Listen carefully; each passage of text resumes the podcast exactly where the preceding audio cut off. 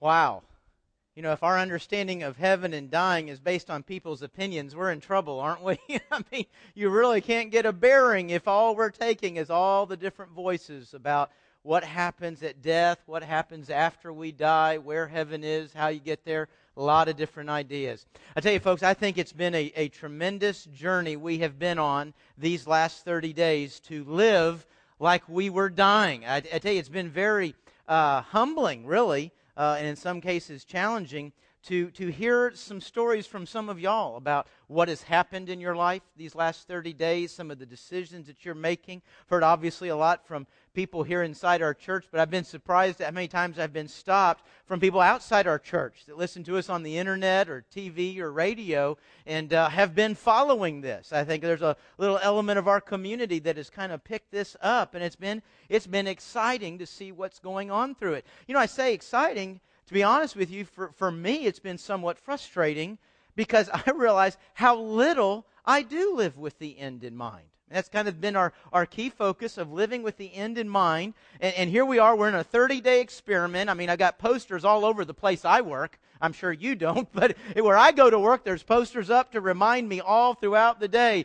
that we're living like we were dying. And yet, folks, as I've gone through these last 30 days, I've, I've made decisions I wouldn't have made if I was really dying. I've done things I probably wouldn't have done. And, and, I, and I've noticed I've lived whole days without a single thought of living with the end in mind. And that's when I'm trying to. It really is, and I'm assuming you're somewhat the same. It really is hard to keep that finish line in focus. But you know, folks, we are moving to that line. Whether you sit here today and you think I've got a great life, I've got a horrible life. I'm pretty satisfied with life. I'm scared of the economy. Economy's not bothering me. I've got a good job. I don't know if I'm going to have a job tomorrow. Folks, wherever you are in life, whatever you think about life, it's moving to a point. There is a finish. There is an end. We call that death. And as was said up there in the interviews and is true pretty much throughout, it's not a topic that we're always very comfortable talking about, that, you know, it's something we try to avoid. Maybe you identify with Woody Allen. I like what he said about it. He says, It's not that I'm afraid of death, I just don't want to be there when it happens. Maybe that's kind of where you are. But you know what? Whether we deny it or whether we refuse to talk about it, it doesn't change the fact that's where we're moving to. Now, this morning, I want us to kind of work with, kind of grapple with a very simple but very profound question. Would you believe it's only two words? A two word question. But these two words determine your future, they determine your eternity. And that two word question is this Then what? Then what? If you could get everything you want in life, boy, if I had this and this and this and this, life would be what I want. Then what? If you could have the life, maybe it's not about stuff, but, but you've got in your mind what a good life would be. I, you know, I, I would be doing this, I would be here, I would have this, there'd be these people. If you could have the life you wanted, then what? If you could live a long, full life, die peacefully in your own home, surrounded by people who love you, then what? We're going to look today at a story that Jesus told of a man by American standards. As a matter of fact, you'd think this was a story of American. You, you wouldn't think this was a story 2,000 years ago in the Middle Eastern culture. We're going to look at a story of a man that was, by all definitions in our world, successful. He had everything that we would want, and yet he failed miserably at that two word question then what? Let's look at that story. Would you turn with me this morning to Luke chapter 12? Luke chapter 12. If you don't have a Bible with you this morning, we've got some in the, the chairs around you. If you can't reach it, I know somebody will hand it to you. We want everybody to be able to, to look at God's Word as we study it together. Luke chapter 12, third book into the New Testament. Luke 12, I'm going to begin reading at verse 13. Luke 12, verse 13 says, Someone from the crowd said to him, him being Jesus, Teacher, tell my brother to divide the inheritance with me. That's another thing that happens at death, isn't it? Fighting and arguing. Verse 14 Friend, he said to him, Who appointed me a judge or an arbiter over you? He then told them, Watch out and be on your guard against all greed, because one's life is not in the abundance of his possessions. Then he told them a parable. A rich man's land was very productive. He thought to himself, What should I do, since I don't have anywhere to store my crops? I will do this, he said. I'll tear down my barns and build bigger ones and store all my grain and goods there. And then I'll say to myself, You have many goods stored up for many years. Take it easy. Eat, drink, and enjoy yourself. But God said to him, You fool. This very night your life is demanded of you. And the things you have prepared, whose will they be? That's how it is with the one who stores up treasure for himself and is not rich toward God. As I said a moment ago, this to me looks like a story right out of the United States. Our, our key figure here in the story, I think you'd find him on the cover of CEO. We'd see him interviewed on MSNBC. Why, this guy might even have a television show where we see him hire and fire people.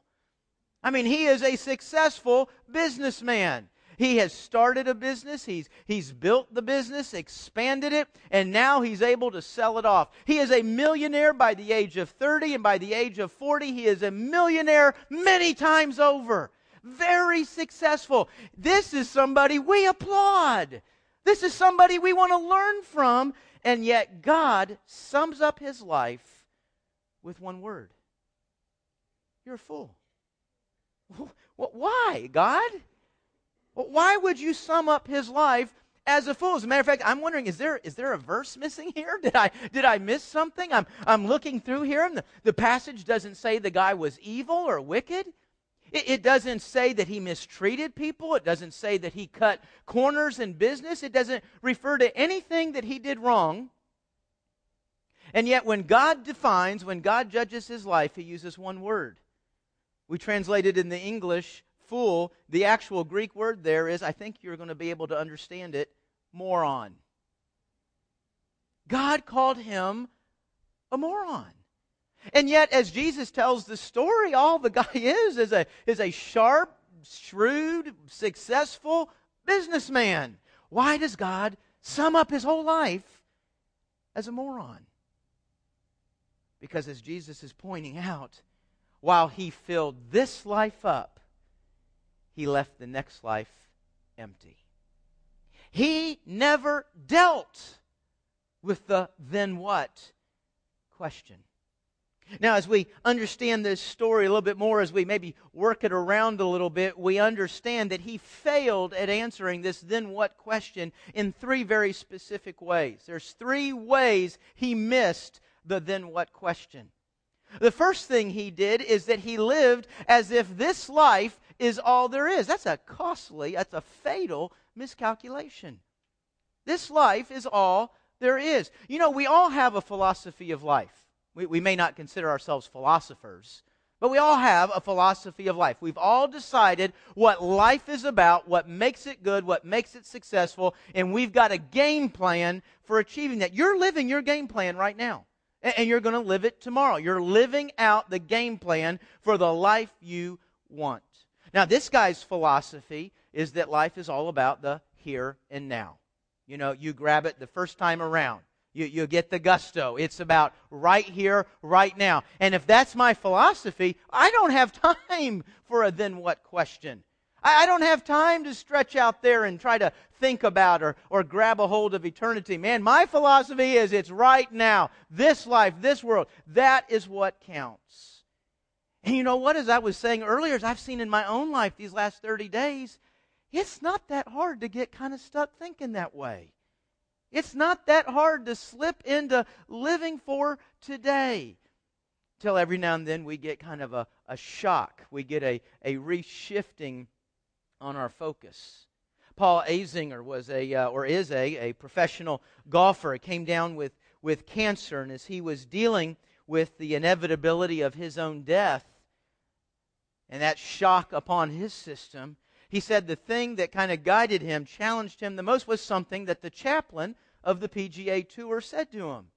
He said, You know, Paul, we live like we're in the land of the living and we're going to the land of the dying.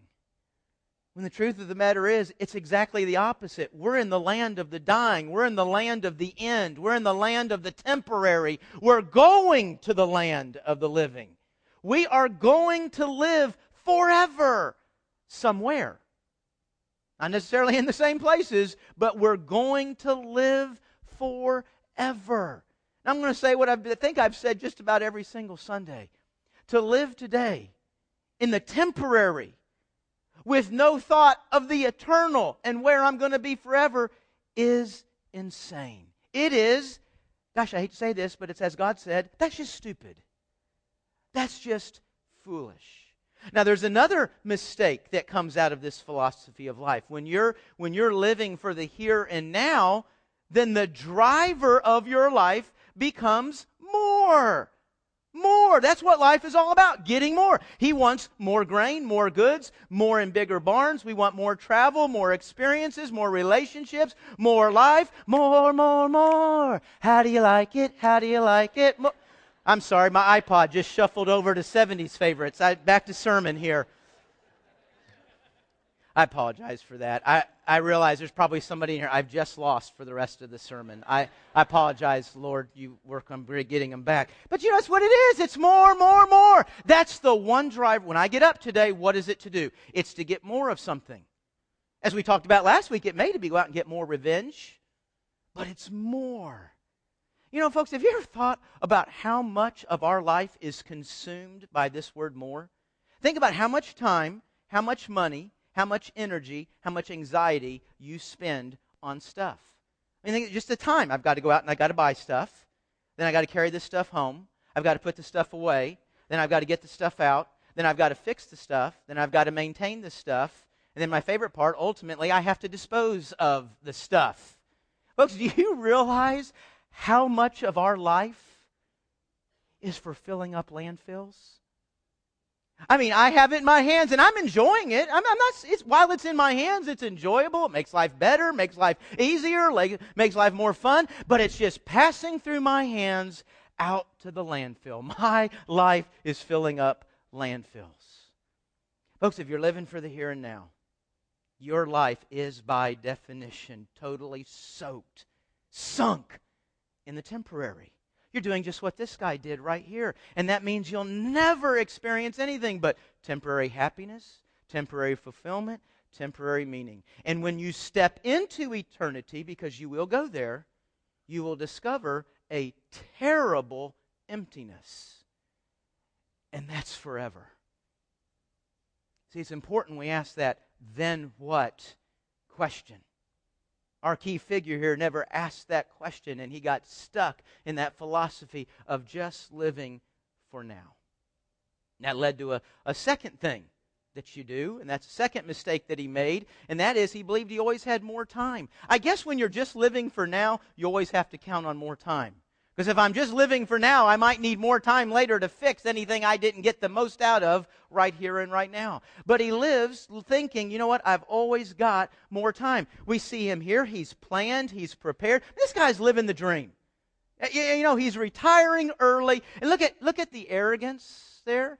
I've got it all set up. I've got all the bases covered. I've got all the contingencies taken care of. And now I'm ready to live the rest of my life in this way I've designed. There's just one problem. God said, tonight. Now, folks, the Bible's not against planning and preparing. I can take you to verse after verse that talks about the importance of, of wisdom, of, of being of planning things out, of, of being prepared. But you know what? There's a place where we're planning, we're preparing, we're planning, we're preparing, and all of a sudden we cross a line, we slip over into presuming we presume upon God that I've got all the time. As a matter of fact, I'm owed this time. I'm guaranteed this time to bring out all of my plans and preparations. That is until God says tonight. You know, this series has kind of obviously, as you know, kind of got started from a, a country song, and in that country song, it's, it's telling a story, as, as all country songs do, telling a story about the guy that goes to the, to the doctor and he, he gets the report that we all wonder about, we all you know, dread, we all fear. he gets the report, and know, all of a sudden that changes everything. I mean, isn't that real? I mean, folks, think about how much in our lives we're, we're getting educated, we're getting trained, we're getting a job, we're building, we're gathering, we're getting a house, we're getting cars, we're getting clothes, we're taking care of kids, we're doing, and we've got our whole life mapped out. We're trying to accomplish all these things, and all it takes is a spot, just a spot on an x ray. And it all changes. All it takes is the blink of an eye in a car. And all of a sudden, everything changes. You see, this idea of more time, it's an illusion that we live under, an illusion that we're in control. That I'm in control of what's going to be happening. I'm in control of life. That is, we're in control right up to the point that God says, tonight, your life is required. You know, have you thought about how little we are in control, even when we're in our, in our most control? And, folks, so much of our life is defined by where I'm born, who I'm born to, the timing of my birth, my ethnicity. I mean, so much of that defines my life. I had no control over any of that. And then, as we've been for these last 30 days, we go out to the other end, the day, the way of our death. No control there. I mean, we have so little control, and yet we live like we do. We live like I've got control of all of these things. You know, folks, I'm going to be honest with you. As, as much as I see the scripture teaching me this, I absolutely plan on waking up tomorrow. I do. I do. I, I, I got my, my, my little Blackberry. I know what my schedule is. I know what my points are. I've got it filled in for tomorrow. I've got it filled in for this week. And I absolutely, I believe with all my heart, I'm going to see every one of those appointments. I'm going to go to all those places. I'm going to do all those things I have planned for this week. I plan on living this week. I plan on living all of 2009. And so do you. Very little really shakes us out of that, that brings us into any kind of 30 days. Very little for most of us will do that, other than some kind of crisis experience. But you know, folks, even, even if we are given a long, full life, you go talk to somebody that's in their 80s. I hear a consistent message from every single one of them. I can't believe how fast it went. Where did it go? And if you are given a long, full life, you wake up and say, Oh my gosh, what happened to it? Where did it go? Nothing wrong with planning on tomorrow preparing for tomorrow. There is something wrong with presuming upon God that He owes you tomorrow. Because while most of us will have tomorrow, God can come to every single one of us tonight. You know what's been interesting about this series is look at time in, in, in three ways. There's today, then there's tomorrow, this week, the year to come, and then there's eternity. I think the scripture is kind of guiding us to not be so focused on tomorrow, this week, and next year as it is to be focused on today because there is an eternity. The, the Bible wants two time frames in front of us. Today, today counts because I'm moving to eternity. And so that's the third mistake this guy made is he did not live today in light of tomorrow. He didn't do anything today that was about what was to come. You know, when you look at our the, the interviews there that, that we saw on the street, and, and even if you come off of that video, you look at a Gallup poll, a Harris poll, you look at any kind of study of people at any time in history, folks, people believe in heaven. Yeah, you find that individual. I, we saw one. I, I don't believe that you die and that's it. And you might think that you hear a lot of that, but folks, the fact is, throughout all of history, throughout all of humanity, throughout all cultures, there is a general belief that there is something more. There's something next. What's amazing with, as broad as that belief is across humanity, how irrelevant it stays in our lives. I mean, while we believe it's out there, what impact is it having on today? Joseph Stowell wrote a book called Eternity. In there, he said, Eternity is primary. Heaven is the first and ultimate point of reference. I love that phrase, point of reference. Folks, a point of reference is a starting point. You can't map anything to anywhere unless you tell where you're starting. You've got to go to the place on the map where you are. You got to go to the place on the map where you're starting. Otherwise, you can't map anything out. But when I've got heaven as my point of reference, you ready for this? When you've got heaven as the place that you're going, guess what? That maps out a direction through your marriage. Through the good times in your marriage and through the bad times in your marriage. When you got heaven as your point of reference, that maps out a financial plan in a good economy and in a bad economy. When you've got heaven as a point of reference, it guides you through every single decision that you're making. And that's why he goes on to say success demands that we live and think and breathe about now in light of then. Folks, heaven is God's gift for you. Heaven is God's will for you. Heaven is God's direction for you in this life. And He doesn't want anybody to miss it. We don't want anybody to miss it. This issue of what happens next, this issue of then what, is the single most important question in life. There, there is no second place. Oh my gosh, it's incredibly important who I'm going to marry and what that marriage is going to be like, what I'm going to do for a living and how that's going to go and where I'm going to live and are we going to do this. That stuff is all just overwhelmingly important until all of a sudden God says, tonight. Boy, the priority list changes real quick then, doesn't it? And folks, guess what? It's coming. I don't know when it's coming for you. I don't know when it's coming for me. But that sentence will come. Tonight, your life is required of you. And you're either prepared or you're not. As a matter of fact, let me, let me throw a real curveball at you. You could do everything we've talked about the last 30 days. You could speak sweeter, love deeper, give forgiveness. You could do all that. You could do better than everybody else in the room.